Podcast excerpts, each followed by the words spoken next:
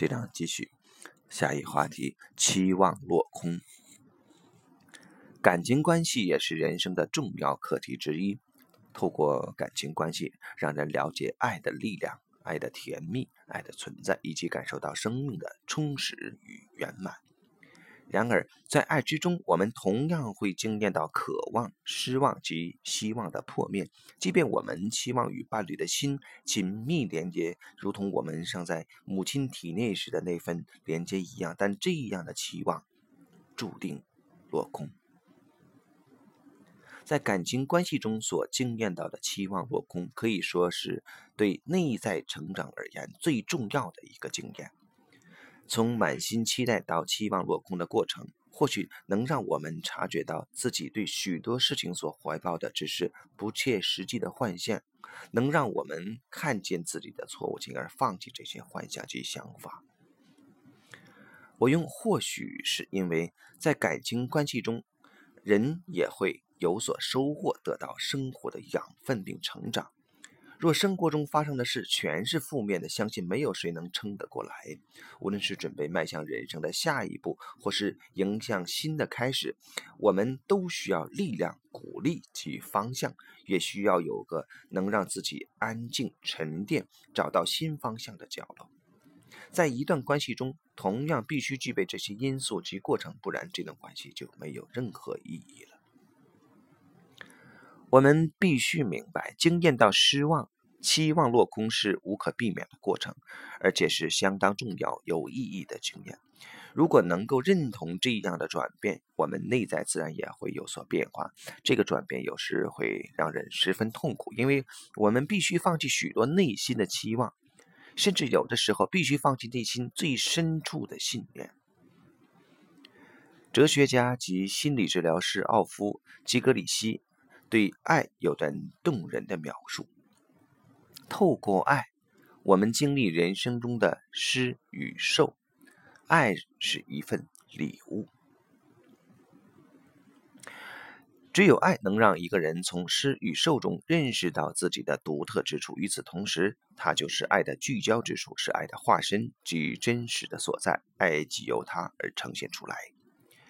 真正的爱是一个人已有心理准备去经历人生中的喜怒哀乐、悲欢离合，是接受自己所爱的人真实的面貌，而不是天不从人愿时便怪罪对方或指责对方，并非自己理想中的伴侣。真爱是爱现实中的一切，而非试图打造自己所爱的一切。也就是说，依照自己的条件或设定所得到的爱，并不算是真正的爱。我们必须记得，爱是一项任务，爱要求我们舍弃自私。换句话说，在爱之中，不能只想成全自己，而是要学习如何去爱。当我们懂得去爱时，就会真实的感受到爱，自私的想法也会在爱中消失无踪。关于关于伴侣关系中的互动，在日常生活中处处可见其影响力。吉格里希也说道。现实生活中的伴侣可能和我们原先想象的不同，这让我们陷入矛盾。到底伴侣该向心中期望的类型比较好，还是接受并爱伴侣真实的全貌比较好？与伴侣的互动是按照我们心中设定的规则及方向进行，还是我们该学习接受并尊重两人之间的自然发展？如果我们一直把爱以预设的条件限制住，爱就会不断地考验我们，挑战我们的底线。此外，还有一个极为普遍的陷阱：我们将爱过度美化，将爱想得太过理想化，因而完全偏离了爱的真实面。理想中的爱虽然毫无污点，却无法打动人心；真实的爱则让人感动，让人充实且富有。记得在几年前，有位女士来上我的课程，她一直在寻找伟大的、真正的爱，特别是一份纯净无瑕的爱。而她确实也经常遇到她的真爱。啊，四十岁的她已经和四个不同的男人生了五个小孩。除此之外，她在寻找真爱之际，也去上了呃谈催课程。当我们再次提到爱这个话题时，我告诉他，爱是会留下印记和痕迹的。他回答我说：“是啊，做爱确实会把床单弄脏。”我摇摇头说：“不是的，我说的是爱，而不是做爱。真实的爱是会在心中留下刻痕和印记的。”他无法理解完美无缺的爱和现实人生中真实的爱是不同的，因此对他而言，爱只存在于梦想中的国度。人们可以无止境地追求真爱，然而这其实是一种个性上的呃隐蔽，因为在苛求寻找之中，我们脱离了现实。因为完美无缺的爱不会让人感到失望，但现实生活中的爱情却常让人。痛苦不已。唯有现实人生中的爱情能让我们有机会去学习，同时，爱也给予我们力量去承担、忍受爱情中的失望和痛苦。真实的爱情不像期望中那般纯洁无瑕，而真实的世界也超乎于想象中的广大。但在爱之中，我们不必绝望、放弃，或是变得玩世不恭。我们有力量面对这一切。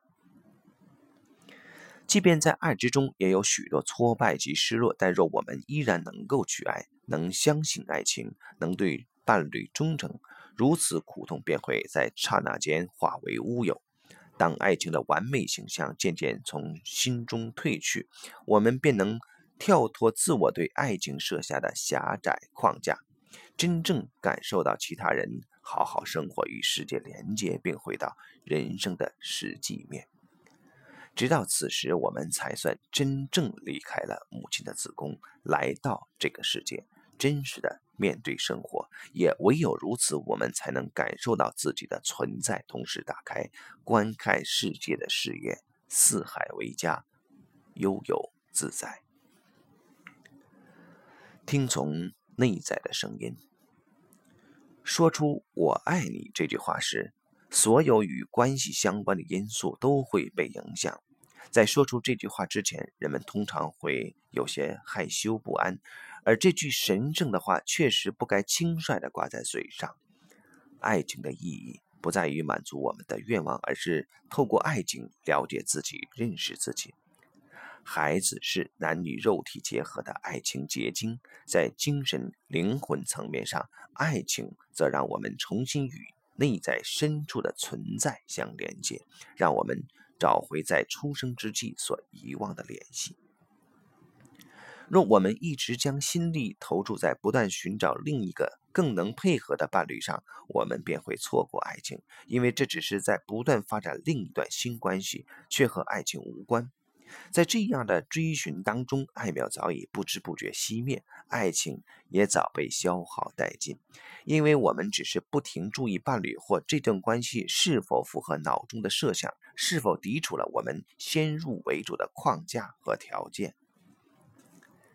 有位女性学员在我的课程中总是把先生这两个儿子视为同一国啊，她觉得身为女性的自己必须和他们划清界限。我建议他友善地注视着先生这两个儿子，并在心中默默地说：“是的，你们就是这样。”虽然他能认同这句话，但很明显仍然有一些抗拒啊，因为在他的家族中，男性及女性曾有过悲惨不幸的命运遭遇。隔天，他告诉我，他对先生充满了怒气。于是我找了一位学员代表他先生，接着让他的和那位代表面对面站着，并注视着对方。当他看着这位代表时，先生的代表试着稍稍往后退，想拉开和太太之间的距离。他很难只是站在原地不动，反而一想一直想往后退。于是，我建议他对着先生的代表说出“我爱你”这句话。他停顿了片刻，然后以温柔的语调轻轻地说出了这句话。这句话听起来像是在陈述事实，可又十分轻柔。过了一会儿，他又重复一次。这次先生的代表接受了，他不再试图往后移动，反而稳稳地站在原地，友善地看着太太。而这位太太则变得十分温柔平静。然后，我对在场所有学员提到本书的部分内容。第二天，他走过来问我：“你说人在爱中会放下自私，那是什么意思？放掉自私的想法后，伴随而来的又是什么？另一位女性学员回答说：“伴随而来的是自我。”但我摇摇头说：“不是那样的。真正对你有意义的是，放弃以自我为中心的思维方式后，你就能深入内心，听从自己内在的声音。”他听了之后点点头，说道：“嗯，你说的一点也没错，我有点了解你的意思了。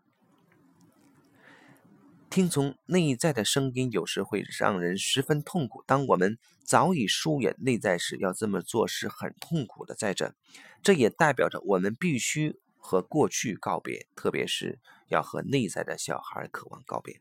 要成功的让内在小孩离开我们，就得让他们。”回到原本所属的位置，也就是回到我们的童年，回到与父母在一起。这表示我们要接受这两者，要认同已发生的事，这样我们才能找回与父母之间的爱。因为只有在爱之中，才能让告别及分离带来礼物。好，第二章就到这里。